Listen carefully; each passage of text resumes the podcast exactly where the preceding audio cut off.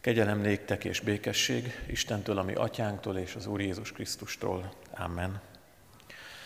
Kedves testvérek, a 25. Zsoltár első két versét énekeljük, a 25. Zsoltár első versét fennállva, majd helyünket elfoglalva a második verset énekeljük, szívemet hozzád emelem, és benned bízom, Uram.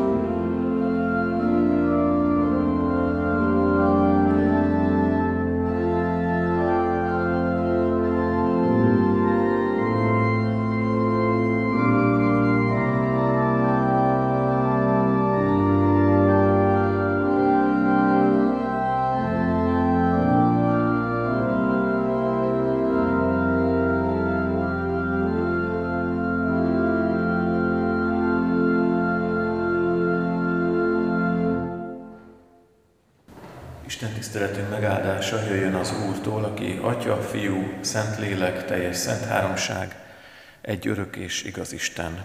Ámen. Imádkozzunk. Urunk Istenünk, Jézus Krisztusban a Szent Lélek által köszönjük neked, hogy együtt lehetünk ebben az órában, hozzád könyörgünk, eléd visszük mindazt, Urunk, ami bennünket foglalkoztat, hogy együtt, hallg, együtt hallhassunk a megváltásról, mindarról az örömlőr, amit Te adtál nekünk. Kérünk Istenünk, hogy jöjj közénk és ébresz fel bennünket, ad nekünk a Te világosságodat, légy Te a tanítónk, vigasztalónk, Te szólíts meg bennünket egyenként, hogy mindenki személyesen hallgassa azt, amire szüksége van, ami éppen rajta segít most.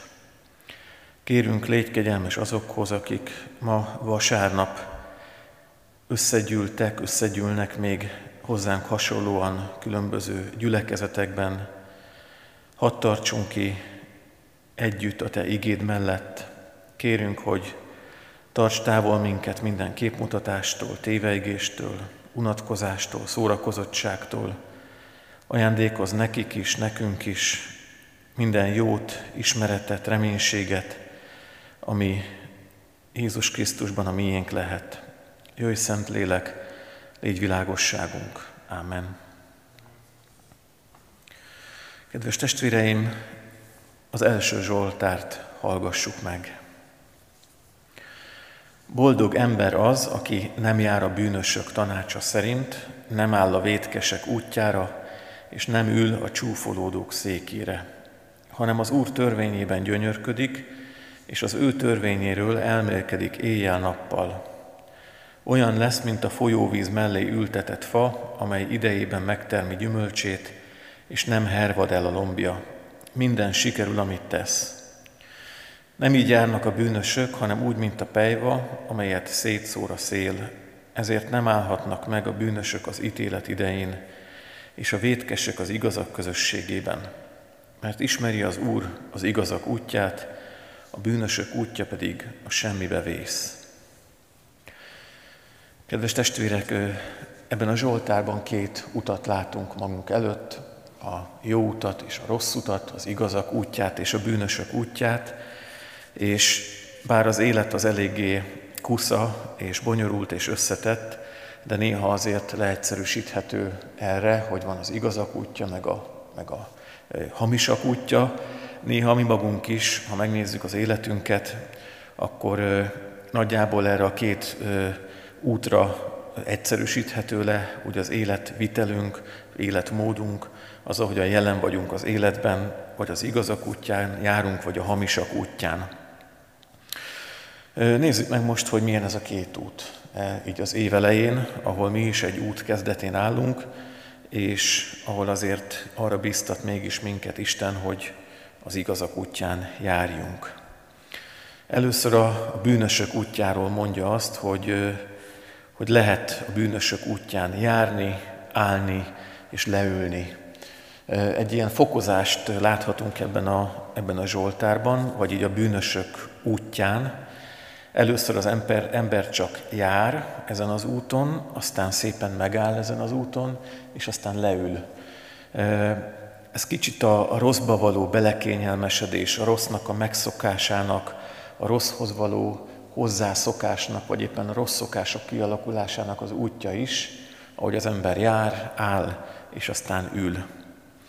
Azt mondják a, a pszichológusok, meg az ember ismerői, hogy ahhoz, hogy egy szokás kialakuljon az életünkben, mindegy, hogy az jó vagy rossz szokás, ahhoz 21 ismétlés szükséges, tehát akár 21-szer meg kell tennünk azt a dolgot. Ezt egyébként jó tudni, mert ha valamit ki akarunk, valami pozitívat alakítani az életmódunkban, akkor kipróbálhatjuk ezt, hogy hogyan működik. Sajnos a rosszal is így van, hogy az ember hajlamos arra, hogy ismételje azt, ne csak úgy belekóstolgasson, hanem úgy megszokja, és úgy belekövesedjen, belekényelmesedjen. Kicsit, ha így lélektanilag nézzük ezt, akkor, akkor azt is láthatjuk, hogy ez annak az útját is megmutatja nekünk, ahogyan egy a lelkünkben felbukkanó rossz kép, rossz indítatás, hogyan válik a sajátunká, hogyan kezdjük el azt tervezgetni, és hogyan lesz egy szándékból, egy, egy vágyból valamiféle tett, vagy éppen egy eltorzult jellemű ember. Sokat idézik, én is idézem most Luther Mártonnak azt a mondatát, aki azt mondta, hogy azt nem tudjuk megakadályozni, hogy egy, egy gólya elszálljon a fejünk fölött, de azt már igen, hogy, hogy fészket rakjon rajta. És hát nyilván ez a kísértésekre is, vagy a rossz megszokására is vonatkozik, azt nem tudjuk megakadályozni, hogy bennünk mindenféle rossz képzetek, indítatások, szándékok szülessenek meg, de nem mindegy, hogy ez a, ezek az indítatások és szándékok, ezek mennyire kövesednek meg bennünk, mennyire lesznek a mieinké, a mi jellemünk, a bensőnk részévé, akár a sok ismétlés által, mennyire ver gyökeret bennünk ebben az értelemben a rossz. Ez a fokozás, ami itt az Zsoltár első versében megfigyelhető, hogy járunk, aztán állunk, aztán ülünk, ez egy ilyen vészcsengő nekünk, hogy még időben forduljunk vissza, még időben változtassunk. Azt látjuk, hogy az az ember, aki ezen az úton jár, annak olyan lesz a sorsa, mint a pejváé, amelyet szétszór a szél. Én nem, nem ilyen környezetben nőttem föl, én városban nőttem föl, meg lakótelepen, úgyhogy nem vagyok tisztában az ilyen mezőgazdasági képekkel, de amennyire tudom, ugye úgy választották szét a pejvát a búzától, hogy földobták szépen egy ilyen szórólapáttal a búzát a levegőbe, és aztán a búza, a gabona az a súlyánál fogva ugye lehullott a földre, a pejva, meg mindaz, ami nem oda való, az szépen úgy a szél, szél úgy kivitte.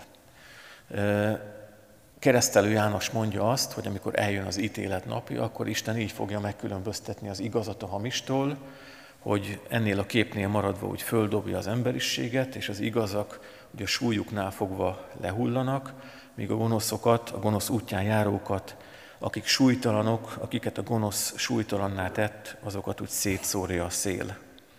Az az ember, aki a hamis úton jár, akinek a, a jellemévé lesz a hamisság, az olyan, olyanná lesz, mint a pejva, amelyet a, semmibe szór szét a szél. Kedves testvérek, az azt is jelenti, hogy ha nem akarunk ilyen súlytalanná válni a gonosz miatt, a hamisság miatt, akkor szükség van arra, hogy, hogy, hogy igazán jelentőség teljes, hogy súlyos legyen az életünk, és nyilván ebben az értelemben, ha ennél a képnél maradunk, a súlyt az ad az életünknek, hogyha az Isten szeretete, az Istenbe vetett bizalom, az Istentől jövő jóság, az Istenben megtalált szépség, igazság lesz egyre inkább a miénké, egyre inkább azt tölt be, azt határoz meg, ez a tartalmat, mélységet az életünknek, a gonoszság pedig a szétszórtság útjára visz. És végül abban azt is leírja ez a Zsoltár, hogy, hogy mi lesz a vége azoknak, akik a hamis úton járnak, azt olvassuk, hogy a gonoszok útja a semmibe vész. Ez egy másik kép. Ez alatt konkrétan azt kell érteni, hogy most is vannak Afrika északi részén, és akkor is voltak, Izraelben olyan, olyan sivatag melletti települések, amelyeknek a, voltak olyan utcái, ahol az ember gyakorlatilag, ha végigment és az utca végére ért, vagy az utca végén kivezető útra ráment, akkor nem sokkal később már a pusztába, a sivatagba, a semmibe, a kiszolgáltatottságba ért az élete. És ezt a képet használja itt a Zsoltáros, hogy az, aki a gonosz útján jár, az egy olyan útra lép, ami előbb-utóbb a semmi sivatagába vezet bennünket, ahol a teljes kiszolgáltatottság van.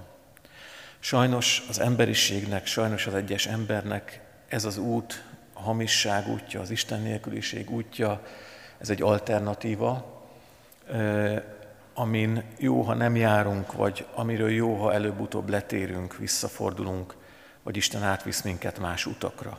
Mi a másik út, amit itt a Zsoltárban látunk? Ez az igazak útja, aminek az egyik jellemzője az, legalábbis az igazság útján járó ember egyik jellemzője az, hogy éjjel-nappal az Úr törvényén elmélkedik és gyönyörködik benne.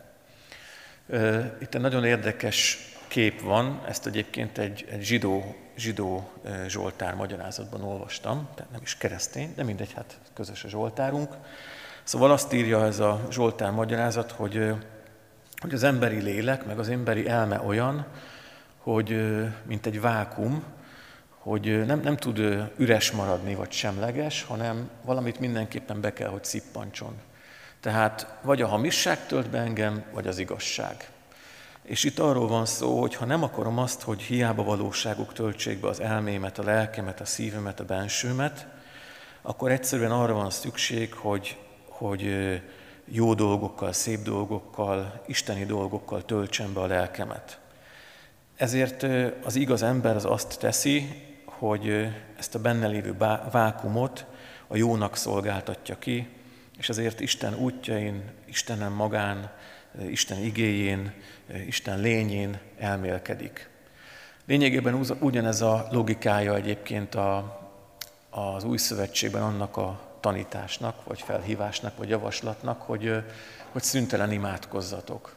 Tehát a szüntelen imádságnak is az a lényege, hogy az Istenre figyelés, az Istenre hangoltság töltse be a lelkemet, mert ha ezt tölti be a bensőmet, akkor ezt fogja meghatározni kisugárzásomat, a viselkedésemet, vagy ha nem ezt tölt be, akkor kiszolgáltatottá válok minden hiába valóságnak. Tehát az igaz úton járó ember engedi, hogy Isten töltse be, és ennek sokféle gyakorlati módja van, ezt egészen hétköznapi szinten is meg lehet tenni. Járok, kelek az utcán, takarítok otthon, végzem a mindennapi feladataimat, ami nem kell, hogy lekösse annyira az elmémet, nyugodtan közben tudok énekelni egy Zsoltárt, gondolkodom a reggel hallott, vagy a délután hallott igehirdetésen, imádkozom másokért, tehát egyszerűen foglalkozom napközben is Istennel. A, ezt az embert az jellemzi még, hogy, hogy olyan lesz, mint egy, mint egy folyóvíz mellé ültetett fa, aminek a gyökerei a, a vízhez érnek, és, és a vízből merítik a, a táplálékot és a, a, egyáltalán a, a vizet magát. Azért boldog az ilyen fa, mert, mert tulajdonképpen függetleníteni tudja magát a körülményektől. Tehát lehet, hogy, hogy asszály veszi körül a fát, lehet, hogy minuszok veszik körül, és vihar és szél, de mivel a földbe van gyökerezve, és a folyó vizeket a gyökereivel eléri, ezért mindig a stabilitás és mindig a, a táplálék az biztosítva van számára.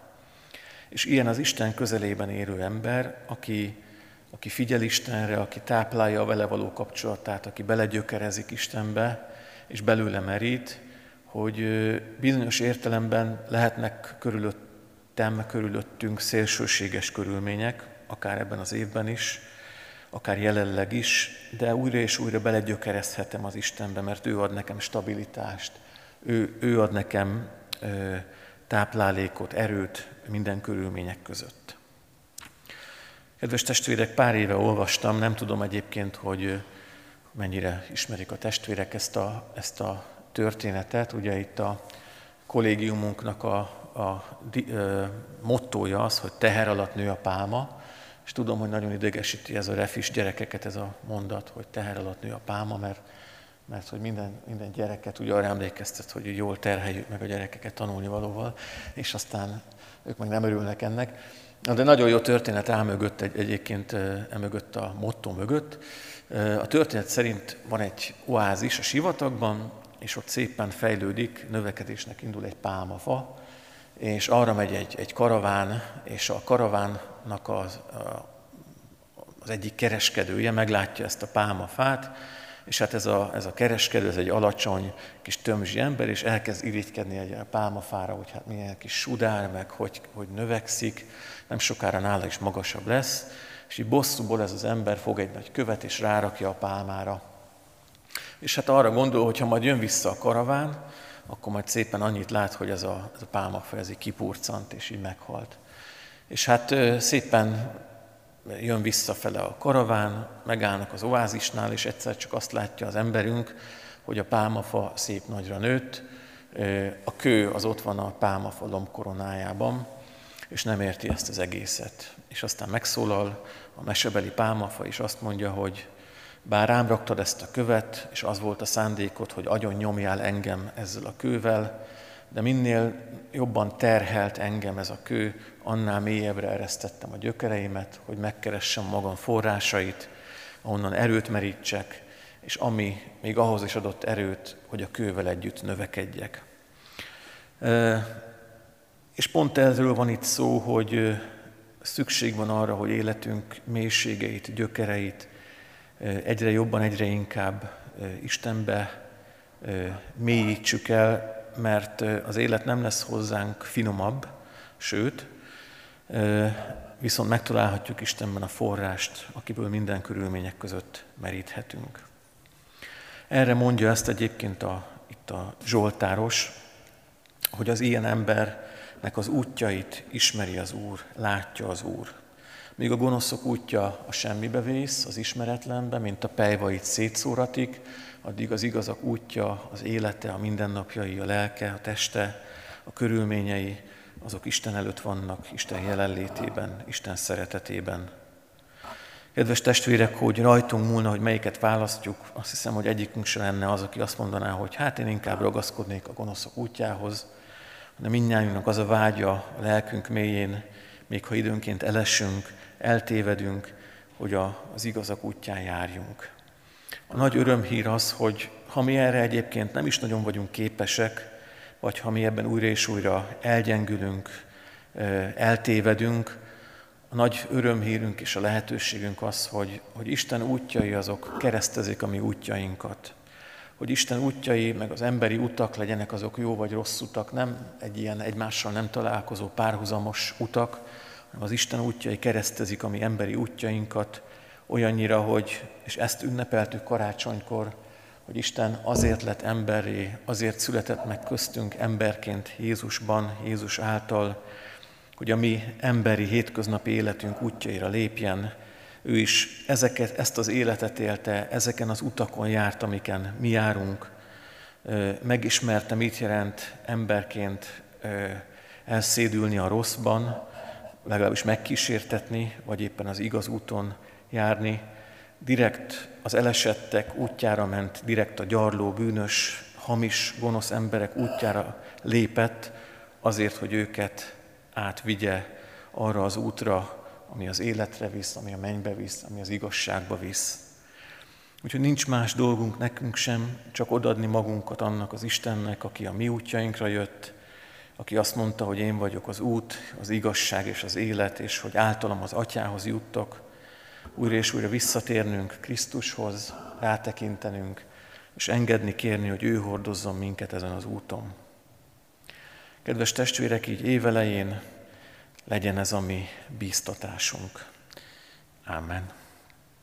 És most egy picit maradjunk csendben, és ebben a csendben, ha valami megérintett minket ebből a Zsoltárból, vagy a magyarázatából, ezt egy picit úgy emésztessük magunkban, imádkozzunk, utána majd én is imádkozom. Hálát adunk neked, Istenünk, hogy te útjainkra léptél, a poros emberi utakra, a hiába való utakra, a homályos, sötét utakra, hogy minket ott megtisztíts, hogy minket ott meggyógyíts, minket ott megvigasztalj, hogy felemelj és megmutasd nekünk az élet útját. Köszönjük neked, hogy te a mélységeket is megmutatod nekünk, amiket Istenbe megtalálunk, ahol beleereszthetjük gyökereinket, Köszönjük, Urunk, hogy rád bízhatjuk magunkat, ha mi már erőtlenek vagyunk a jóhoz, az igazhoz és a széphez, és ez gyakran előfordul velünk. Urunk, kérünk, hogy Te légy az, aki újra és újra visszafordítasz minket, újra és újra a Te szeretetedhez, jóságodhoz, jelenlétedhez vezetsz minket. Taníts meg minket, kérünk arra, hogy a mindennapjainkban is rád gondoljunk, imádkozzunk, keressünk Téged, hogy mindennapi tevékenységeinket itassa át a Te rád tekintés. Kérünk, Urunk, áld meg a jelenlevő kedves gyülekezetet, a jelenlevő kedves testvéreket. Mindenkit ismersz, Urunk, mindenkinek tudod, mi a jelen élethelyzetében az öröme, vagy éppen a terhe, mi a vágya és a reménye, mi az, ami rossz, és mi az, ami jó az életünkben, Kérünk, hogy Te adj nekünk tiszta szívet, rád bízzuk életünk terheit, megoldatlanságait, rád bízzuk, Urunk, szeretteinket, családtagjainkat, a környezetünkben élőket, emberi kapcsolatainkat, neked adjuk fájdalmainkat és sebeinket, neked adjuk, Urunk, a munkát, neked adjuk mindazt, ami ránk vár ebben az évben is, Istenünk, imádkozunk a gyülekezetünkért, a keresztényekért, imádkozunk e világban mindazokért, akik eltévejedettek, akik akarva akaratlanul, mint a pejvák, úgy élnek, hogy találják meg az élet útját benned. Imádkozunk hozzád a szenvedőkért, a gyászolókért, a betegekért, akár fizikailag vagy lelkileg betegek, Imádkozunk azokért, akik bármilyen veszteséget éltek meg, akik szegények, akik özvegyek és magányosak. Urunk, Te lépj oda mellénk. Imádkozunk azokért is, akik ezen embereknek segítenek, ápolják, gyógyítják. Áld meg, Urunk, a vezetőket, a vezető és a hatalmi pozícióban lévőket, hogy jóra használják mindazt, amit kaptak. Imádkozunk, Urunk, az egész világért, a teremtettségért, a növényekért, állatokért, a különböző népekért, kontinenseken élőkért, az egész mindenségért. Hallgass meg, kérünk, Urunk, Jézusért, aki így tanított imádkozni. Mi, Atyánk, aki a mennyekben vagy, szenteltessék meg a Te neved. Jöjjön el a Te országod, legyen meg a Te akaratod, amint a mennyben, úgy a földön is. Mindennapi kenyerünket add meg nekünk ma, és bocsásd meg védkeinket, miképpen mi is megbocsátunk az ellenünk védkezőknek. És ne vigy minket kísértésbe, de szabadíts meg a gonosztól, mert Tiéd az ország, a hatalom és a dicsőség mindörökké. Amen. Fennállva kérjük, fogadjuk Isten áldását. Áldjon meg téged az Úr, és őrizzen meg téged, ragyogtassa rád arcát az Úr, és könyörüljön rajtad, fordítsa feléd arcát az Úr, és adjon békességet neked. Amen. Kedves testvérek, helyünket foglaljuk el. A záró ének, ének eléneklés előtt csak annyit hirdetnék, hogy, hogy a mai nappal tartunk most egyelőre utoljára, vasárnap ilyen három órás istentiszteletet. Ugye ez azt a célt szolgálta, hogy kicsit a, az ünnepi időszakban a templomba érkező tömegeket úgy szétoszlassuk, hogy ne legyen fertőzés veszély.